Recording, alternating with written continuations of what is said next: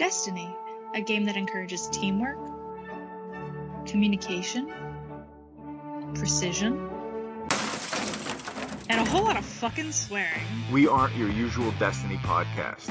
We are the Destiny Street, learning use of Destiny and swearing for charity. Join us on the first and third weeks of the month as we release new episodes and provide you with awesome tips, lore understanding, and game mechanics to help you improve your experience in the game of Destiny. Did we mention we swear for charity too? Fuck yeah, we did. Destiny Street Podcast. Learn you some Destiny. On iTunes and Google Play. You enter the room and can either go through the left or right door. Which way do you want to take Grozla through, Mike? Go left. Right. You Uh. open the right door and see a goblin horde fiercely attacking orcs as arrows barely miss you. Ugh. Come on. What's wrong, Keith? I don't know. I don't know, man. Is is there any way you could just make this like a little more compelling? How, how do you want me to make it more compelling? I don't know, man. I'm like, I'm doing my best. I'm describing the scenes to you. I'm I'm look, getting could you throw into in it. some battle sounds or something. well, I mean, you mean like battle bards? Exactly like battle bards. You open the right door and see a goblin horde fiercely attacking orcs as arrows barely miss you. Is that better, Keith? Yeah, no, that was a lot better. I actually feel like I'm there in the battle now. Head on over to battlebards.com and bring your tabletop adventures to life today.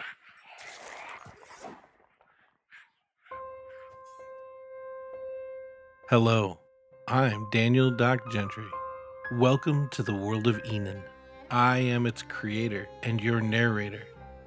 Sit back and relax as I take you out of your reality and into my nightmare's dream world. Welcome to the Bros and Dragons podcast. Today, we will be following the adventures of Keith Ross. I play Captain Martin Firewell, a human male barbarian. John Sika, and I play Alicia Fargo, a female human rogue. Tom Benson. I play Xandro, a male wood elf ranger. Let us adventure on. We see Demathos with all of its people lining up outside the Wizarding's Tower neighbor building, being moved to Crystaldale. Smiles on people's faces, a joy that has not been experienced in quite a long time. We pan out to see the land. Demon hordes are being held at bay at the forest edge of southwest Enon by a seemingly endless group of elves, and the rot seems to be held at bay as well.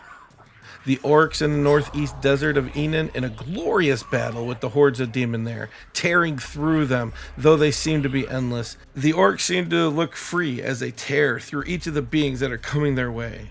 Rangio still has a strong presence of demons, and seems to be more enforced as demonic mages seem to be trying to reset the portals there.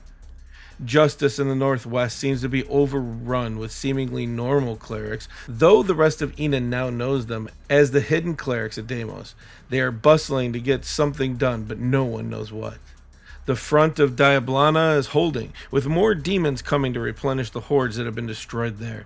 Paladins seem to be moving the line further from the town and are holding their line with the help of the clerics fighting besides them. We pan north and we see Pirates Port with some explosions, other traps going off, stopping the demons there from gaining any real ground. Out in the sea, we speed towards the island that the crew found originally, and we enter to see the sea, the ship, casting off a small boat with flowers and other trinkets lining the body of Thomas Fidget Moran. Though tears are flowing forth, the beautiful form of the half elf Defina stands on the edge of the ship. She draws a celestial sword out of the ether and holds it high. Many of the crew, with their bows raised, shows them to have fire on the tips of their arrows. As the boat seems to make some distance away from the ship, she drops her arm, sword in hand, and a flurry of arrows strikes the boat, and it bursts into flames. Sun sets over the waters, and later on, on the same ship, we see a crew member going through the crowds of workers on the ship that are bustling around, getting things ready. They head to the captain's quarter and open the door where many people are standing around a map of Adora. The map shows different small ship tokens and a bunch of people pointing. The man says, Admiral, the ships are gathered and awaiting your order. What do you need us to do? We pan around the room as all heads turn in a single direction, and standing at the head of the table, with flames and lightning in her eyes and a non existent wind blowing through her hair, Defina says, We sail to Enon and cleanse the whole place. But more importantly, we kill the traitor known as Cleric Martin Wildstorm. We pan out to see a fleet of ships, small to very large, surrounding the faithful sailor, waiting for information and orders.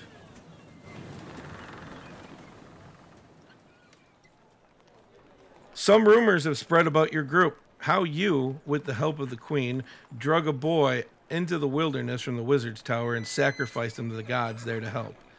Others say that you have a pact with Deimos and that you have conned the queen into helping destroy their hopes, especially with the announcement of the new Wizarding Tower's leader found dead in his bed, the wound in his neck reported to be that of a beast, fierce and ripped through the throat. No one heard it, so it is now said that Deimos, if not you, are using invisible demonic assassins. Some people have spread their own good rumors about you. That the boy was taken to Crystaldale to rule, and you guided him to the very essence of the magical city and helped him to become that which with the city needs to see. Refugees and those that cannot fight are being moved to the newly restored flying city of Crystaldale, high above Lake Enon, near the capital of Demethos. As some things seem to get better, other things seem to tear at your soul. Crystaldale is back in the sky and magic flows through it again, but Fidget is dead, and a very powerful Defina views at least cleric Martin Wildstorm a traitor, and the reason for the death and destruction.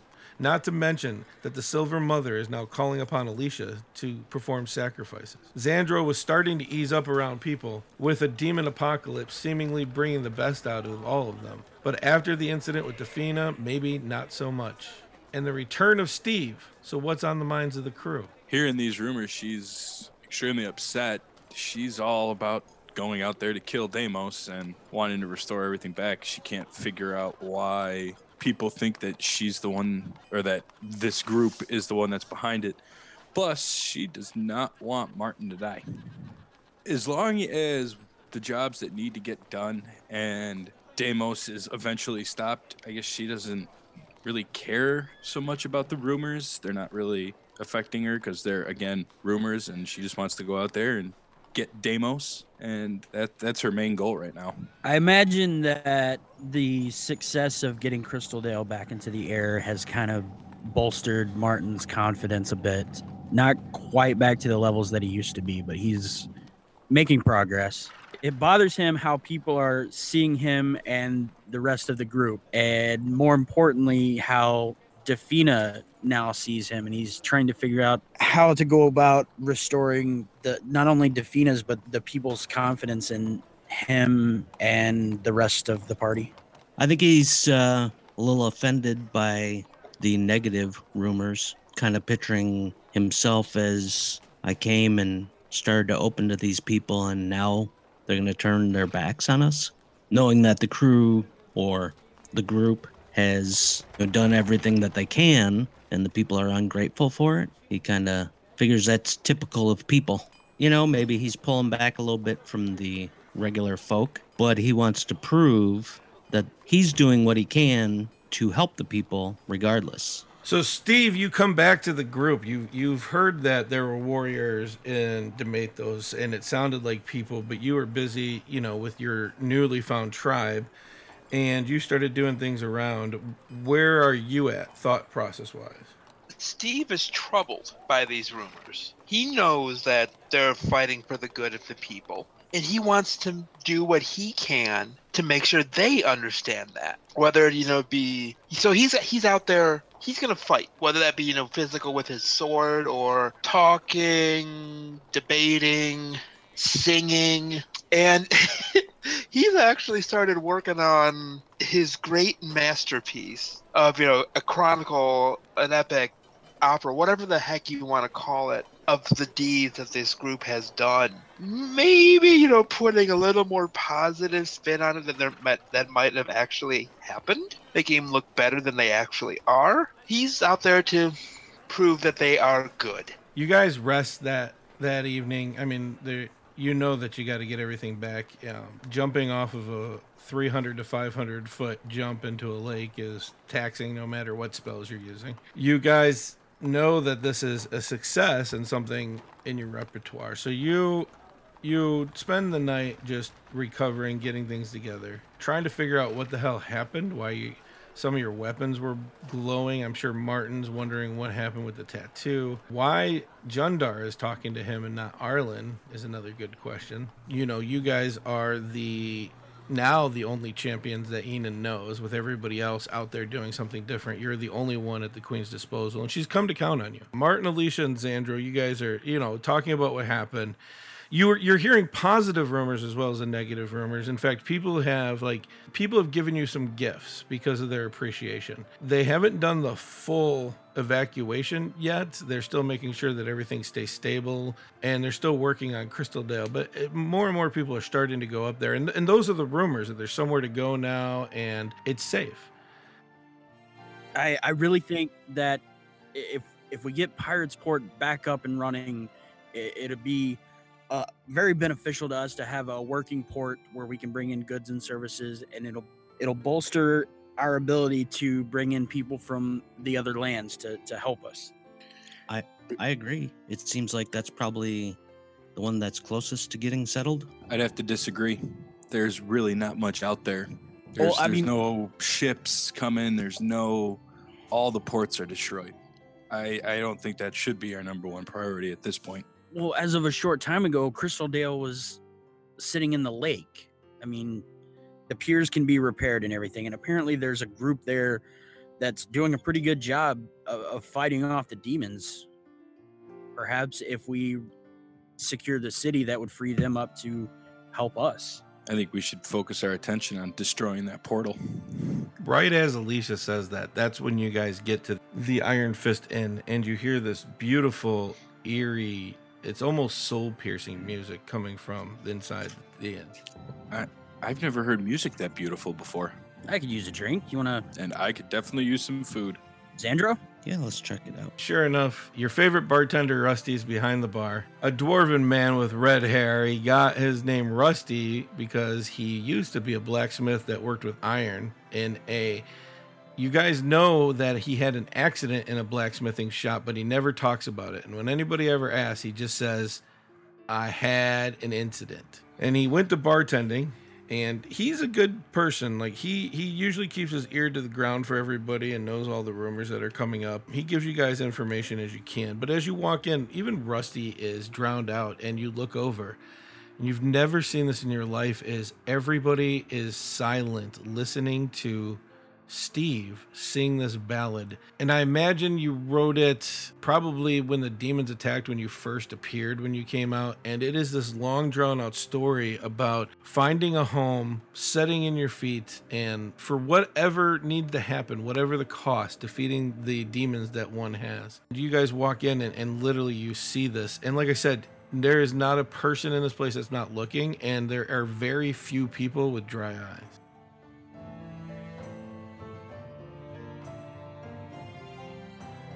Seems Steve's been practicing. Apparently, I'm gonna head over toward the the bar itself to uh, grab drinks and food and stuff. Rusty doesn't even turn his head. He's still just staring up at the stage and, and you see like through the, the big beard and all the hair, you can you can see there's liquid on his beard and it it looks like it's coming from his eyes. I'm not even gonna bother him. Like I'm just gonna take a couple gold pieces and set them behind the counter, and then I'll reach over and grab what I need. As you're on your way back over, he's like, "Oh, I've never heard such a beautiful tale of everything that we have to go through to get to where we're going. Don't you agree?" And he looks over at you like he didn't care that you did that. No, it's I I'm just surprised that this is coming from Steve. I think the last time we were in this tavern, killed somebody. That's Steve? I don't believe it. No, no, that's that's him. I, I'm just as shocked as you are. I it must be a different Steve. No, no, no, no, no. That's that's him. I've, I've we we met back up during the uh the attack on Crystal Dale. Did you just say he killed people with his music? Well, more or less. He, he basically drove them to suicide. I mean, there may have been uh, extenuating circumstances, but this guy singing right now. yeah. I mean, Well, I mean, it was a sad ballad, but I wouldn't think people would kill themselves over it. Well, I mean, technically, he's he's breaking the queen's law right now. She she forbade him from singing or, or humming or, or playing any musical instrument at all. But I don't know. I, I think she'd probably let it slide now. As you're saying all that, you see in the front row, and with two of her guards, Queen Rebecca, enthralled with the music that's being played. The music ends then, and everybody starts clapping. People are on their feet. Thank you for coming. I'll, I'll be back in a bit. You spot your old group going up to the bar and talking up there. He runs at him. Hi guys. Hi. Good to see you. That was interesting, Steve. You've uh, definitely improved. I have. Thank you. Thank you. Yeah, you've come a welcome. long way. Like a really, really long way. Steve, I can't I can't stress this enough. Long way. Rusty behind the bar goes, These guys said that their music kills people. I, I don't believe it, Steve. I think they're pulling my chain. Yeah, you shouldn't believe it. You should not believe them. You guys grab drinks. I'm pretty sure Steve orders up stuff and the food, and you and there's like uh, uh, there's a table that opens up because people are like, no, no, come sit over here. We we got you. We'll go sit with our friends over there, Steve. You're becoming quite the celebrity here, Steve. When you're good at what you do, stuff like that happens. Uh, Alicia, you notice the lute that Steve has is not his original lute. What happened to your other lute? I, I, I lost it. You never could keep track of that thing, could you? For so long I did, but recently I lost it. Well, maybe it's for the best. You're playing that one much better. Oh, I was better with the other one, I think. Oh, I don't think so. You guys are sitting at the table just for a while, just bullshitting for a little bit, not talking about anything. And a small gnomish guy comes up and goes, "Um, Steve, uh, you know, we took a collection, and, and here you go. It's it's not much." And he puts a bag up on the table, and uh, we really appreciate the music. And you guys see that this bag is overflowing. Uh, he's collected 500 silver. Looks like Steve's buying drinks. Well, Steve, it, it looks like you've managed to find your your niche here. Yeah, I think I have. I, I kind of strike back up the conversation that we were just having. Uh, I kind of turn back to the rest, the, the group as a whole. So, where where do we stand on this? Pirates Port or Rangio? What what's going on? Just trying to decide what to do next. Uh, Pirates Port. Apparently, there's a, a group there that's been defending it, and I, I personally think it would be a good idea to get the port back up and running so supplies can be shipped in from other countries and as well as anybody that wants to help us. Yeah, that's a good idea. But see, after traveling around the, the world, there really are no ports or other ships or really much goods that is going to be coming out of them. My thought is to go to Rangio. I heard they were trying to reopen the portal, which is bringing demons back, Oh, that's no good. which is why I think it'd be best to take that down first. Because if we do that before we get the ports up, maybe the demons stay here and we contain them. He brings up a good point. Possibly speak to Rebecca about this, see if there's any, been any new developments or. Well, I mean, we could also send an envoy or, or go ourselves to the Orc clans and, and maybe get their help. And then if we do that, we could possibly knock out Rangio and Pirates Port. You know, it'd be nice to have more support than the four of us. Right. Yeah, that's a good idea too. But orcs?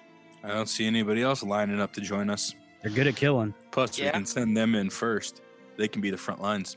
Yeah, just don't call them the fodder. I take another sip of my drink and just kind of shrug and look around. Like, I don't know. Maybe maybe the orcs are our best bet at this point.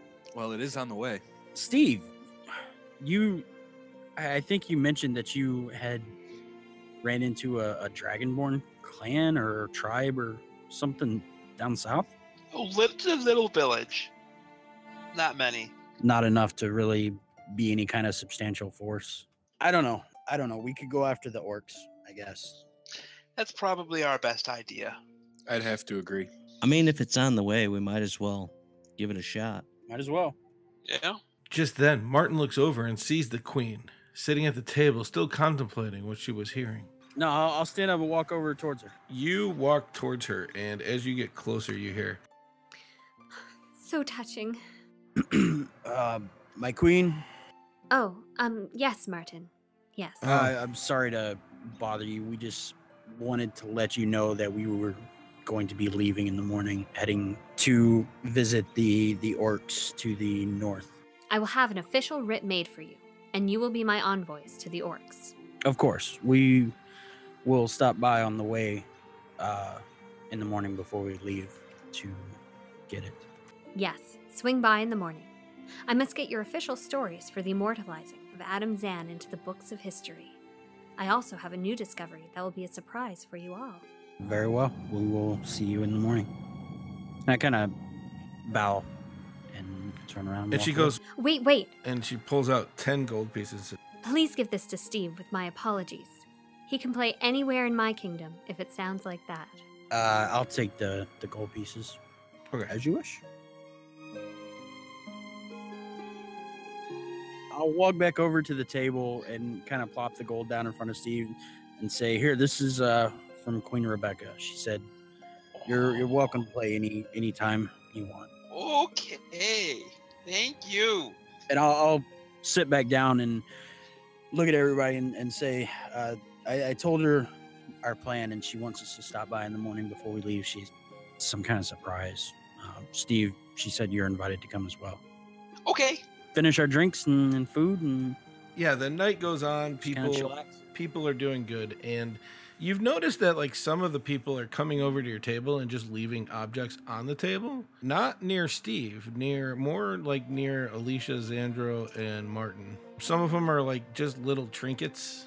From what they look like it's probably the a family um something in the family that's been passed down from generations and people aren't saying anything they just drop off these little trinkets some money some food uh, your table is piling up with food, drinks, little trinkets. At this rate, we'll never finish this food. Hopefully, we can take it with us. I mean, we can. Are there strays? Like stray animals, or are there homeless in uh, Demathos? Demathos does a good job about homeless normally, but since the demon apocalypse, everybody just kind of has been working together. A little girl comes over and walks up to Xandro, a little human girl. She shyly places this makeshift teddy bear in his lap and runs away. But the, the evening goes on like this, and when you guys are done, you get up to go, and a handful of people walk over just to shake your hands. Thank you for everything that you guys have been doing. A, a lot of people that are doing this too, you realize, are not people that are fighters. They're not people that, they're probably the people that are going to be the first people evacuated to Crystal Dale once that whole process is up and running. Before I leave, I want to walk over to uh, to Rusty. Uh, I'll plop a couple silver down on the on the bar and, and be like, Rusty, one of these days you got to tell me about that uh, about that accident. Aye, mate, but uh, it was just an incident, and uh, it's all good now. Sure, sure, sure. Have a good night, Rusty. Ah, you too. He says, Martin, hold on, hold on. I have a, and he reaches underneath the bar and he pulls out. It's it looks like a mini pick, and he goes this, and it's on a chain. He says, "This is this has been in my family for a long time. I, I want you to wear this. It, it, it would mean a lot to me. Of course, I thank you. I'm very grateful. I, the people are talking about you all being transformed into gods, and we just want to make sure that we have our favor when you transcend to the heavens." Sure, sure, sure. I'll, I'll make sure that you don't come across any further unfortunate incidents. I, I'm I'm good with it now. I got the bar. I, I kind of laugh it off, but I, I will take the, the pendant. Uh, you guys head to the castle and you sleep. Steve, in the middle of the night, your dreams turn from your normal pleasant dreams to horrific images in your head where you are battling. And in your original dream you're battling these demons and you're holding your own. And it just seems like all of a sudden the long the great sword in your hands just like disintegrates and you have no weapons abound you. And as you go to cast some magic using song demons grab your mouth and you see them tearing you limb for limb. And alicia you are having a dream sailing a ship with martin again and you guys are on the waves. You are crawling up the ropes as you remember the good times you did. You're setting sails putting up ropes um, getting everything to get set. When you look down you see demons coming up to martin. You go to climb down to get into action when ropes surround you and tie you to the mast, and before you, the demons tear Martin apart in front of you. And you as well wake up. Both of you, but you both wake up after these images, and you both look around and you're fine. Uh, you're fine. Your weapons are around. Alicia, what do you do? I'm gonna go get myself a glass of water and open the window and try to calm down and tell myself it was just a dream. It was just a dream. You head into the common room where you know the water, the fresh water is filled there. And as you walk by Martin's room, you just peek in real quick. You know, the dream was very vivid and, and you see him just sleeping there. And you head over to the water basin. What does Steve do? You hear movement out in the common room. Lay there trying to go back to sleep as well. He likes his sleep. You know, who doesn't? Failing that, he'll go out there, see what's going on. Uh, as you walk out, you see Alicia filling up water into a glass.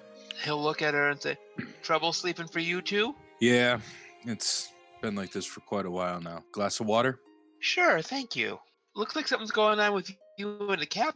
I don't know. I, ever since Martin disappeared for those few years, I, I don't know. I, I think I started to grow feelings for him, and it feels like it might have been the same with him. I don't know. It's hard to explain. We're we're at that complicated stage right now of we're not in a relationship, and I don't think either one of us want that right now. But I don't know. I think there's definitely something there. You two are good together. Uh, I I'm rooting for you. I just hope we can get all everything turned back to normal, and Martin will go back to his old self. We'll do our best, or we'll die trying. It's all we can ask And he- for. And he, after he says that, he, t- he basically chugs a glass of water. As Alicia goes to hold up her glass, so much for a cheers. So much for what? A cheers, a toast, clinking of glasses. Oh, Fine. You find it difficult, but you do get back to sleep uninterrupted. Uh, and you both get woken up because you hear movement in the common room where Martin and Xandro, who got enough sleep, are getting ready for the day. Uh, the sun's out. You guys definitely slept in. Steve goes out there because he can think. He's like, "Oh, w- w- it's it's late. We should go. Let's get things going." Alicia's gonna wake up and reluctantly roll out of bed and go see what all the commotion is outside. And when she sees everybody getting ready and um, she's gonna say, "All right, let me go get dressed." Food comes up. You guys all enjoy a meal and get ready for a long trip. So you pack up, or you head towards downstairs, and the Queen's Guard is there, and it's just like uh, the lady is waiting in her planning chambers underneath the throne. You know where this is. You've been there plenty of time, and you head into the throne room to the left. There's a door right underneath there, and you walk in, and it's the place with the map. And she's looking over, and you see different red and green flags all over the map. What what are all the flags for? I'm trying to get a grasp on the entire situation to better plan how to move forward on all fronts. But I'm sorry. Yes. Hold on. motions at her scribe. He brings out a piece of paper. She hands it towards you guys. Who's going to take it? Yeah, I'll go ahead and grab it. Xandro, you grab it, you open it up, and it is a writ from the Queen with her marking and seal and her signature saying that you are the official envoys to the orcs. I believe Martin said that's where you were heading. That writ makes your standing official. That's correct. Please follow me. I have a surprise for you. We recently found this while exploring the castle. This whole throne room was sealed by magic for thousands of years, and my blood opened the seal. Recently, some of the scholars wondered what other secrets these rooms might behold. She leads you out the door and then back to the right, which usually just looked like a divot. It was like a, a inset for a wall. You remember that there usually was some furniture here, some pictures hung up on the wall. That's been recently moved, and she moves and she pushes a brick, and the wall slides open, and there's stairs going down. She grabs a torch inside and says, Follow me. and she walks down the stairs. I'll follow. Steve follows, and he's very excited. In the throne room, you guys have seen the carvings. Uh, I described them last episode. You'll hear it. I, I added it in. It's different murals of heroes throughout history that nobody's really seen till now. Some of the religious folk claim that the, each one of them represents their god. Some of them think it's just champions of the kingdom that were lost uh, over, actually t- over ten thousand years ago. You walk down, you see uh, a very dusty place open up into a room and there are different weapons armors different things all over this place with different pictures showing what they've done. You'll notice one is a golden mace that looks like a boulder that is intertwined with branches, but it is made of solid gold. And above it is a picture of a blue dragonborn in plate armor with the seal of uh, a god that you guys haven't heard of before. There's this giant mace there. The rose forged from the exalted dwarven craftswoman and goddess Steelhand and the arch druid Gremlin Windtalker's magic. Set in the fires from the mountain of life, the rose was imbued with living wood and a rune infused boulder. And it was the cooperative effort to build the ultimate weapon for Asara before she reached godhood. As the commander of the armies of the Mother's own Silver Temple of the Rose, in the last demon uprising, 10,000 years ago. The gold look was the final spell added by the sorcerer Agito to make the weapon living and sentient. It now waits for a worthy paladin to claim it and ride with it into battle. There is a, a giant greatsword down here. It, it, it looks wicked. It has spikes coming out of the hilt. It has two dragon heads that are etched into the actual guard of the sword. The handle itself ends up with a dragon with a ruby in its mouth that's hanging. And you see something that looks like a half man, half demon wielding the sword, cutting through things. The demon forged sword Kiss was created by the legendary demon folk hero Javron before his death imbuing an elven crafted greatsword with the unholy demonic powers of his ill begotten blood, the greatsword was transformed into a power of might and strength against the hordes of clerics from the Temple of Deimos almost 8,000 years ago. Even though this battle ended his life, using the powers of the Vorpal Greatsword, Javron stood alone destroyed so many of the unholy clerics that their attempt to take the throne of Adora by force was turned into only this single battle. There's other items down here. Alicia, you would notice that there are a set of wavy daggers. They have small protruding points coming out of the bottom of each of the hilts. Uh, one's dyed a red and one's a blue, not like the red and blue hue that the queen's daggers have the metal looks like it's been dyed this color. There's a picture here in the castle of it looks like a cat person something you've never seen before and she seems to be cutting her way through a horde of goblins by herself with these daggers.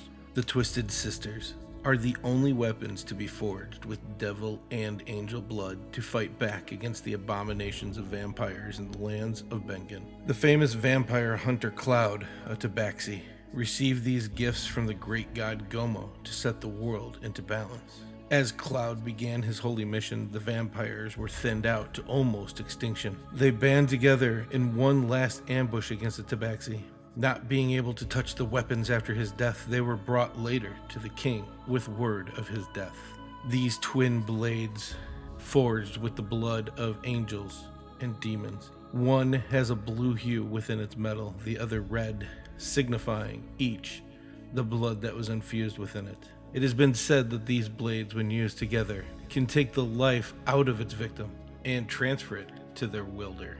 Xandro, you see a bunch of different elven carvings in here, stuff that you've never seen. But the the elongated ears is a representation of what your people believe to be the ancient elves. Their ears are smaller nowadays, but when you see pictures or people talk about the ancient elves, their ears are long. They're they're almost six inches to eight inches long.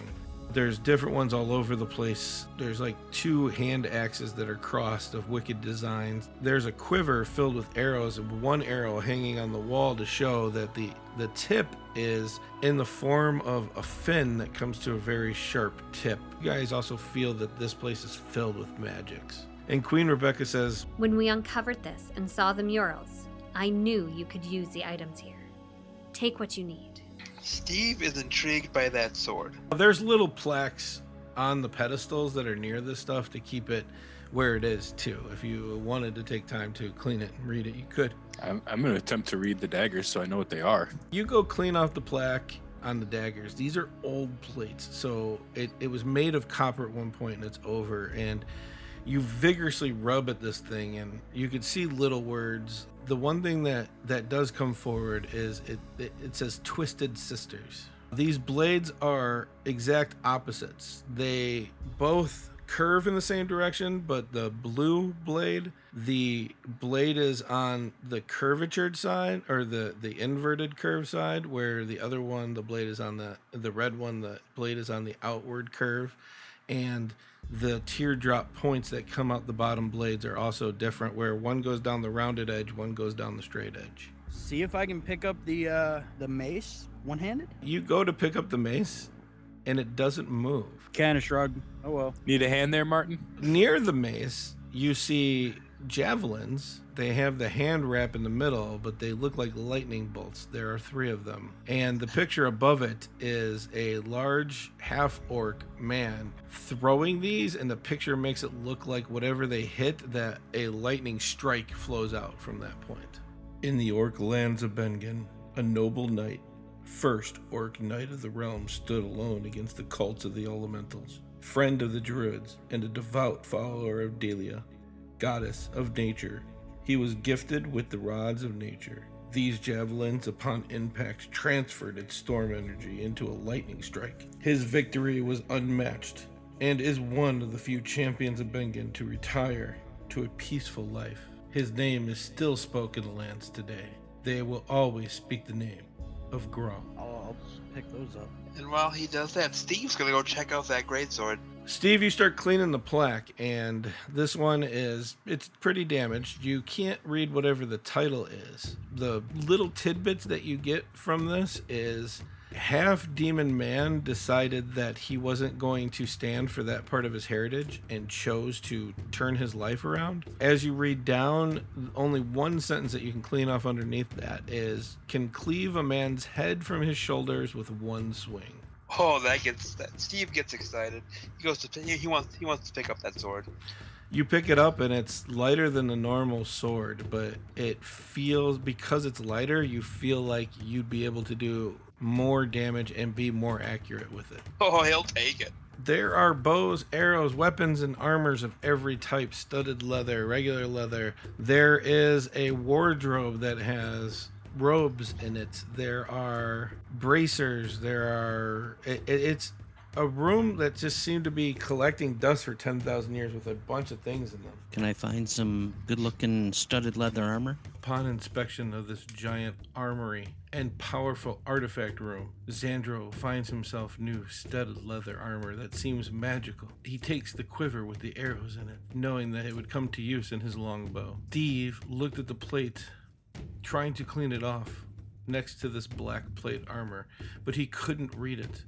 But he felt it calling to him, and he would place it on the gauntlet of spiking the chest plate that looked like a red demon face. Martin comes across a shield that seems to have a word etched into it, and when he plays with it and says the word, it begins to revolve around his head. When you're done, the queen says, "Sigh." This was an amazing find, and I hope that it aids you in your fight to save our lands. Thank you very much. They'll come in handy. The only thing I ask is that we don't kill any more kids. Wait, you guys killed kids? We didn't kill any kids. No, not really. They killed one kid. We did not kill well, a kid. technically, we didn't. We killed an old man who turned into a kid. You head up and you're going to get ready to go. Is there anything that you want to shop for before you leave? I'll just restock my basic supplies. you guys head to the general store. It's on your way out. You know where it is. And uh, the shopkeeper's like, "Oh, come on. Uh, um, anything you need today, fifty percent off. I am getting ready to go up to Crystal Crystaldale. This will be the last time the shop's open. But um, anything you need for you guys, fifty percent off." Hell yeah, I'm buying armor. How about a falcon?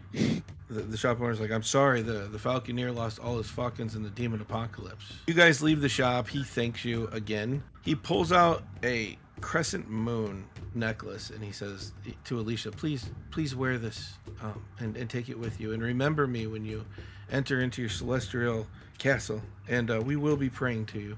I will wear it proudly. Oh, thank you, thank you. He, he lead- leads you out, and like when you leave, he locks the door, and he's you see him packing. He's getting ready to go. You start walking out. You pass the wizarding tower, and sure enough, the building next to it has a very long line of people. As you walk by, people are grabbing at you, Uh, people are giving you stuff. Some people are scorning you and definitely giving you evil looks. Um, some of them you hear like, "Eh, if it wasn't for them, none of this would have happened. And they're working with the demon lord. You know, people are handing you like little trinkets like that. Nothing, any, eh, nothing of power. And they keep saying that they're going to pray to you. In fact, one new mother stops you, Xandro, and asks you to bless her child. I'll just put my hand on its head and mumble something. Okay, and and she's beaming like greatest thing that ever happened. You guys start heading down the road, going north. What was that all about? They think we're gods or gonna be gods.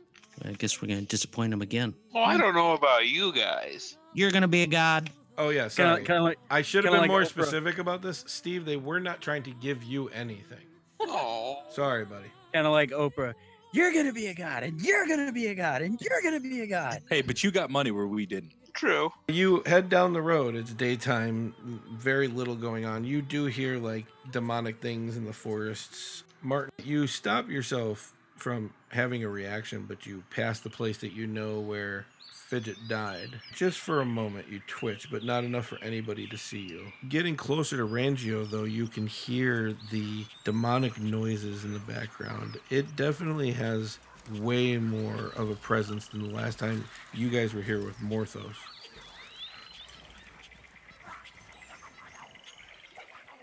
I want to try and skirt it pretty far as we head up toward the the orc areas. You guys see Martin starting to gain a little bit of distance from Rangio. Aren't we going there? I thought we were gonna get the orcs help first. I thought that's where the orcs were. Oh, that's where the demons are. Uh, well, I mean, where are the orcs? How far are they from here? It's about a half day walk past Rangio, maybe a little more. All right. Well, I mean, we can go there. I figured since we were here, we could scout it out or something. We can do it either way. I mean, I'd like to scout it out, at least see what we're getting into, right? Let's scout it out. I, yeah, but Steve and I aren't the uh, the stealthiest. Well, why don't the two of you stay here, keep an eye on us. If we uh, see something bad, we'll we'll head back. We'll come running. Okay. If you hear us screaming, you know we need help. You guys move so well and you get half the distance to the wall that Martin and Steve lose you for a second. Where you finally see them, you're you're almost surprised. Like it doesn't make any sense how they both got there, but they did. You make it up to the wall with no problems, and you hear a lot of commotion. Well, do we want to risk climbing this wall to see if we can see anything? That's a lot of noise going on in there. I'm gonna climb the wall and peer over. Alicia just walks up the wall. Right. I'll just keep an eye out from where I'm at, trying to, you know. Xandro, you're looking around, bow at the ready, I'm sure. Uh, You have a, a arrow nocked but not pulled back. You're looking up and down the walls, and at the last second, Martin, you see a demon patrol coming around, but you didn't see it originally. It's about to get where Xandro is. Alicia, you look over, and the rumors were underestimating the demon presence here. At, at this distance, you can't see anything else. Either they got that portal up and moving, or demons are coming here to get ready for something.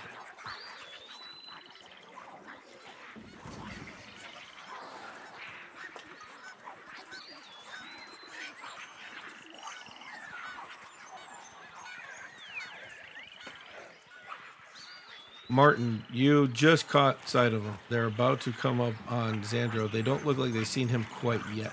I want to shove Steve like as, as hard as I can away from me. What? Martin reaches over and pushes Steve. Steve, realizing that he could trust Martin, moves away from Martin. and I'm gonna cast Thunder Wave. You push him far enough away because he goes with it. You pick up your foot and stomp, and a big thunderous roar comes around the valley. Xandro, you hear this, and you look over to where you know Martin is, and you see the, the dust and dirt cloud that comes from one of these. And just at that moment, you see two demons heading towards where you know Martin is, but you don't know what's going on over there. Alicia, you hear this uh. as well, and you look over, and you have a better view from where you are. You look over towards that way, and you see Martin. Looks like he's, you know, one hand and a nub, and he looks like he just stomped on the ground. And you you heard this thunder, and you see this cloud going. At this moment, on the corner of your eye, you see something. So you come down off of the wall, and sure enough, you see the two demons going across the field to where their position is. The demons do look like two shadows, by the way, like foggy black clouds. Let's follow them. You guys take off. They don't seem to hear you coming. And Martin, Steve, you now notice what Martin was doing. He made a lot of noise, and as you look, you see two demons flying. They're smoky demons flying through the air at you. Out a second thought, Steve will turn towards Martin, kind of little, little draconic roar type of thing. As they get, I'd say, we'll say 60 feet from you, Uh, during that that run up, I would have activated my my shield. Once that's up in the air, as soon as they hit that 60 feet, I'm gonna throw one of my javelins at them. uh, you hit one of them dead on. The lightning spreads out.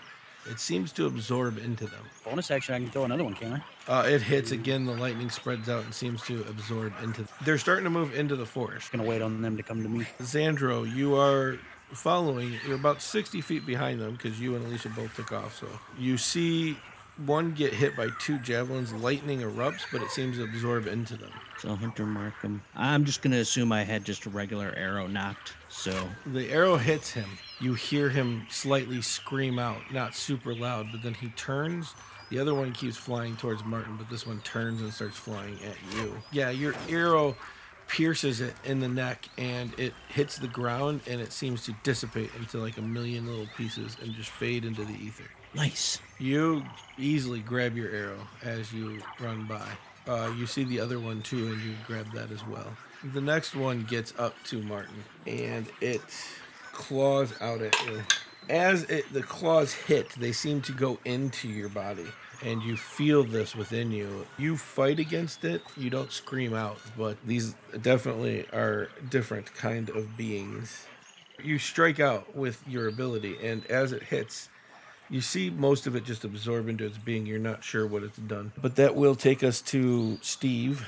You hold on to your sword as you overextend your strike and miss the demon. All right, you bite into this demon. And when he when that happens, Steve will just let out a, uh, a roar. I am going to leap up with my daggers drawn.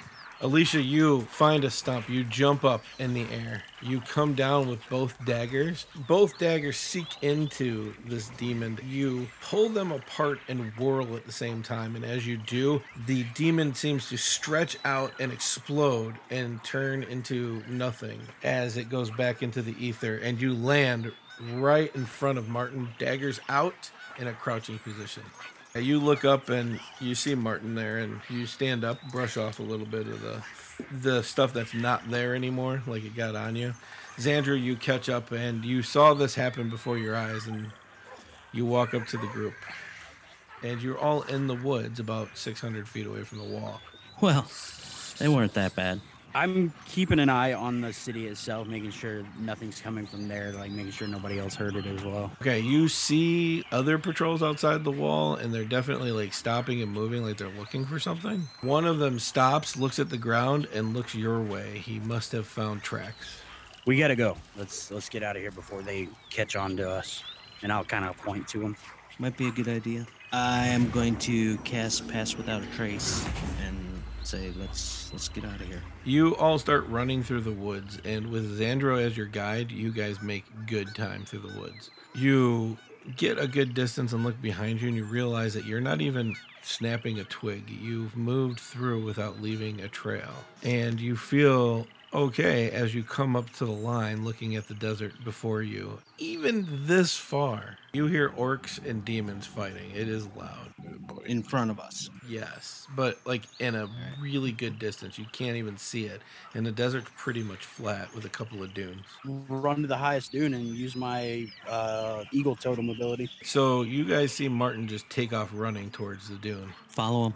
Yep. You make it up to the dune, and you guys can't see anything. It looks like way in the distance there's little spots. There definitely something there, but you can't see them. Xandro or um, Martin, you look out and you can see the making of a city, and around the city you see this great battle. Thousands of demons seeming to be fighting hundreds of orcs, and To your surprise, the orcs are tearing through the demons very easily and seeming to have a good time of it. All of a sudden, out of the sand, you see what looks like elves appear. They come up behind the demons and start attacking them.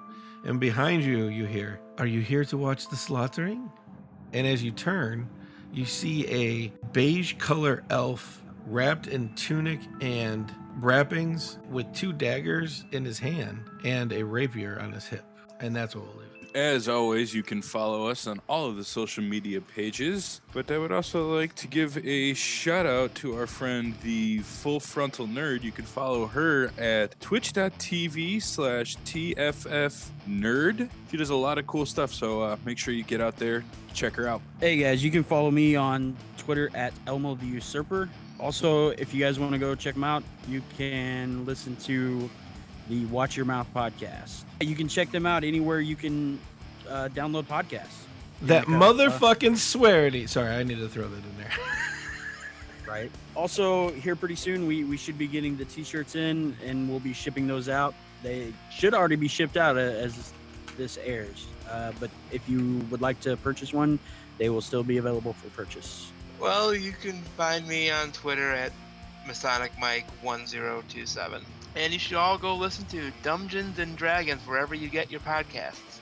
You can check me out at Twitch at Bros Old Guy. You're on Twitch now? Twit, Twit, Twitter. There we go.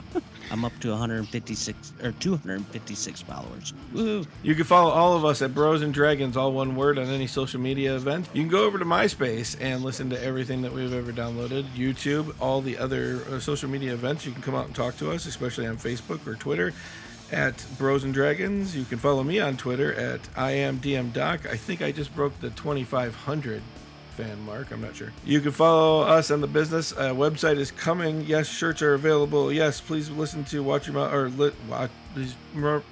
Yes, please listen to Watch Your Mouth podcast and their swearity, and please listen to uh, Dungeons and Dragons. All these are great things. We did a crossover episode, um, episode I believe 32. You can go back and listen to that.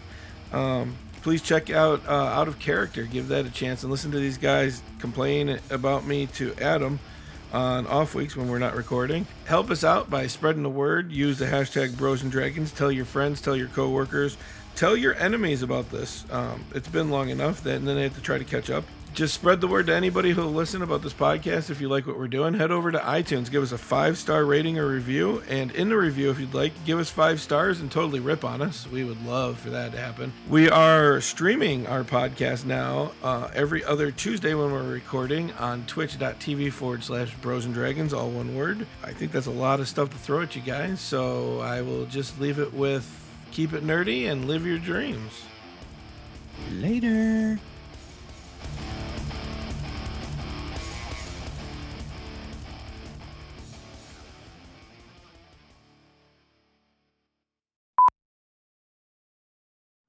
But you guys don't have to. I would love to hear reactions and laughters and you guys cussing me out about shit. But the Fuck you, dinging Doc. and that stuff, that's got to go away. And that's our holy man. Uh, come across the tavern. We we never named this tavern. Somebody, real quick, somebody give me a name. Rusty's. And somebody give me a good name. Iron Fist Inn. The Iron Fist Inn is a good one. Anybody else? That beats what I was gonna say. Okay, and John shaking his head, yeah. All right, so it's the Iron Fist Inn. So let me make a note on that one. Uh, but you go to the Iron Fist Inn. It was named Can some. the bar Sorry, what? can the bartender at least be named Rusty? Maybe. Somebody want to crack open the quest log and tell me what's left there? Just kidding. Do we have one of those? Keith's face was No. perfect for that one. No, no, we don't. I, th- I think we dropped that in the lake, Lake Enon, and we lost it. Yeah, it's gone. It, it's gone. oh, that's awesome. A- anybody smell a burning sensation? Like pants or something on fire? I, I don't know.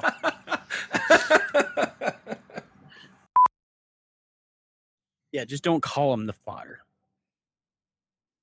Call them Marines. I didn't want to. Do not let that one I did not wanna pass. say it. Oh, that was pretty good. Oh, I did not want to. I was not going to say it. Uh, Sorry, Tom. I was talking. was good. I was I like- talking to a Marine buddy one time, and we were talking about like you know the same old Army's better, Marines are better, and he goes, "You know why the Marines are better? Because we run towards the bullets when they're firing." I said, "That's interesting." In the Army, we're taught to shoot back. Bort.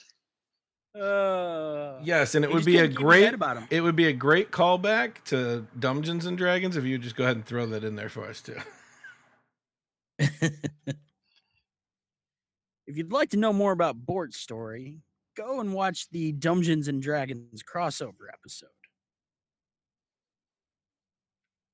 Might have to do or that. or listen to it since it's a podcast.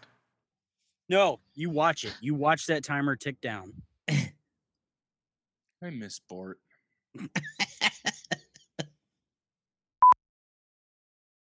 They're they're still all up in Crondo, aren't they? I know. They are all up in Crondo. Like They are all up in Crondo. is so uncomfortable right now with how much people are up in him. he is. I got what you did there. Yeah. Any chance he gets to bring up Crondo. I mean, you throw that softball out there. Well, I mean that's I, no, I that was hundred percent intentional. I knew where that was going as soon as I said it. Hundred percent intentional. Right, but I don't want to talk business when she's trying to party. You think she's lit? Might be. I don't know. Oh, I'll go would- over and find out. I'll go over and find out. She's got I'll the crown up- over her head, like, woo, come on, people, up on a table. Right. kind of shrug. Oh well. Need a hand there, Martin?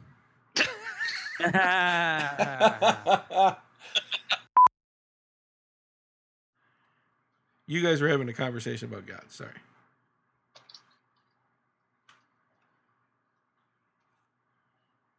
I guess it was over. It was over. I believe that's where Martin said you. Martin doesn't. Oh, fuck. I believe. Uh, do you believe I can do this loud? Less teacher excited, more mystery. Oh. Okay, me. kids. Quiet Coyote. they killed one kid. Keeping that one in there, give me a seat. They killed one kid. This has been a Bros and Dragons production.